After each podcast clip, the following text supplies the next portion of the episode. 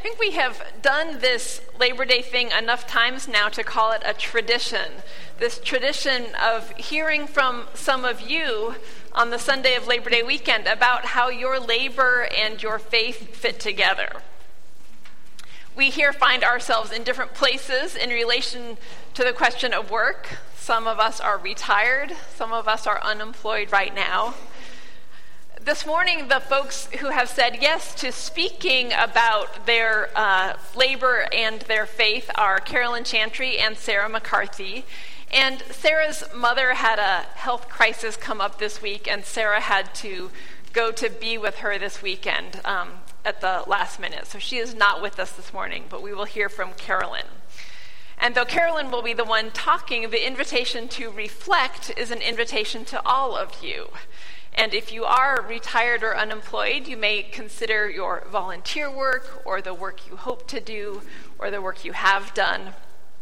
And the invitation is to reflect on how your faith impacts your work and how your work impacts your faith. On um, how being a follower of Jesus impacts the way you approach your job, or how your job helps you understand what it takes to be a follower of Jesus in the world today.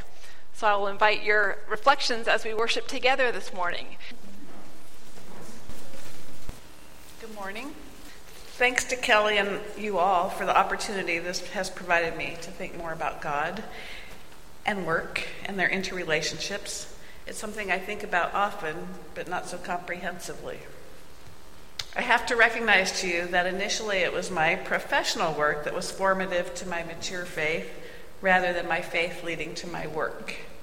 Before I was a physician, I was an adult agnostic and then a deist. It was after medical school that I came to understand that creation, including perhaps most of all the miracle of birth, but also the incredible beauty and intelligent design of the human body, made me realize that there is a God that is both interventional and loving. In a nutshell, that's the foundation of my faith, though it has grown much since then. For some people, maybe it is many, I think that God leads them to their work. Distinctly, it feels that my work brought me to God, or at least that's my perception. But when I wrote that, I had to smile to acknowledge that, of course, this could be God's prevenient grace that led me to work in a setting where I could not help but notice Him. Once I was aware of God's presence, I sought to know God more and have had a few experiences of great joy and love with God. These experiences and knowledge of God have kept me and keep me going in my work, and undoubtedly have formed the kind of physician I am. One that generally tries to focus on servanthood with great care, compassion, and respect. I say keeps me because I have ongoing sightings of my God and the Spirit often at work. In everyday work, I see God's eyes look back at me when I examine newborns, truly. And when I have to give less than good news, I generally deliver it with great love and honesty and hope. I ask how the parents are coping, realizing that they are not my patient, but I also serve them. Here I have seen the power of God's love. When parents with disabled children, even newly arrived ones, sometimes, even in the midst of their grief, explained to me that it is good they were given this baby, so the baby can be loved and cared for. And in so many other parents adopting such very disabled and sick children, and sometimes several of them. Children with AIDS, autism, and much more, sometimes all in one family. There are many champions of care around us. Occasionally, I see God's Spirit and love in students or doctors or nurses. It influences the kind of work I do because I'm very grateful to be able to serve the least of these. I am also grateful to be able to role model for physicians in training. In both of these aspects, I believe I am doing God's work. An example would be an imprisoned mother or one with multiple relapses with substances and deemed child abuse with pregnant mothers, and likely she's lost custody of previous children, and now having given birth, is being evaluated by the county regarding custody. I give her the same or more time, information, respect, and encouragement as the mother in the next room who might be my own colleague, knowing we are all broken, and but for the grace of God go I. Truly, I believe that. So often these mothers are disparaged by the healthcare team. Humanism. They're teaching it in medical school now. This seems remarkable to me because it seems so basic. I guess it's a good thing they're teaching it. Here's one definition Humanism in healthcare is characterized by a respectful and compassionate relationship between physicians as well as other members of the healthcare team and their patients. It reflects attitudes and behaviors that are sensitive to values, culture, ethnic background. Humanistic healthcare professional demonstrates following attributes, i.e., cares, integrity, excellence, compassion, altruism, respect, empathy, and service.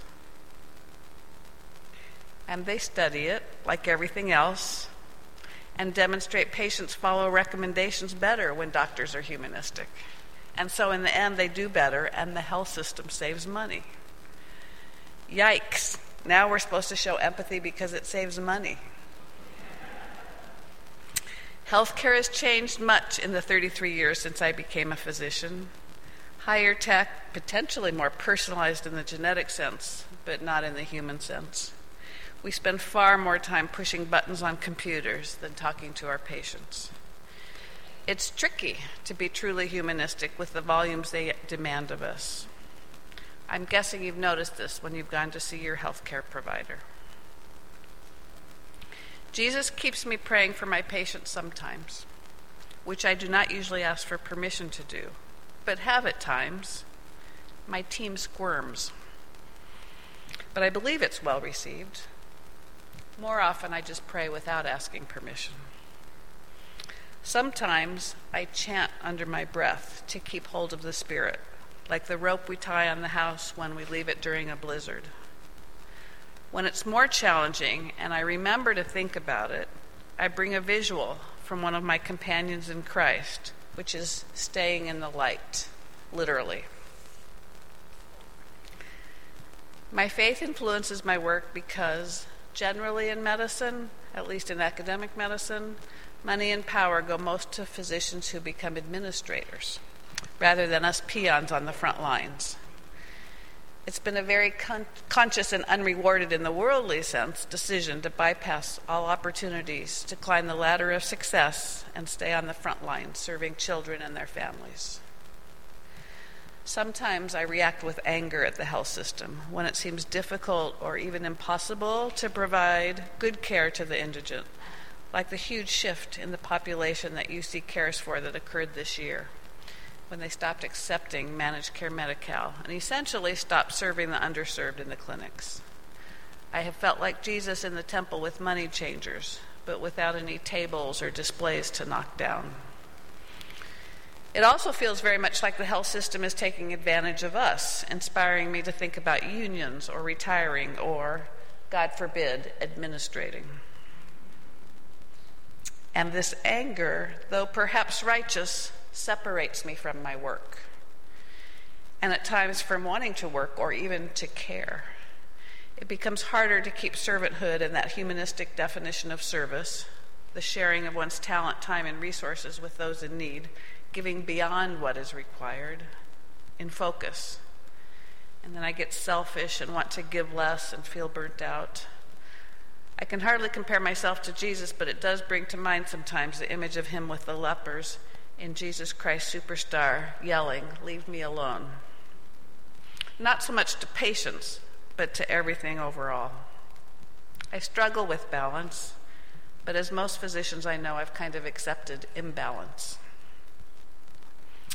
That thought about separation, too often associated with anger, has me pondering retirement.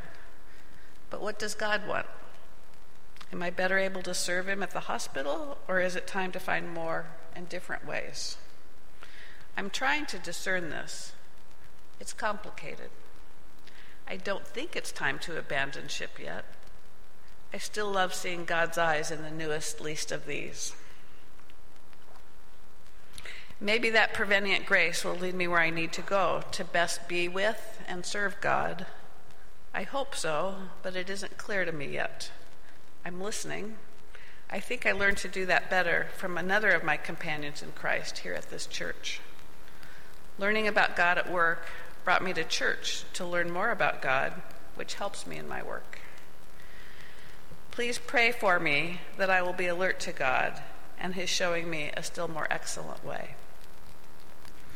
And I didn't mention this in the first service, but in case you think you can't make a difference to your doctor, uh, a few weeks after medical school, I remember I had to tell a gentleman that he had cancer all by myself. And I later got, uh, back in the day, there only was snail mail. I got a snail mail um, card from his wife that thanked me so very much for giving that bad news with love in my eyes. And still 33 years later, I think that helps keep me going and showing that love. So, thank you.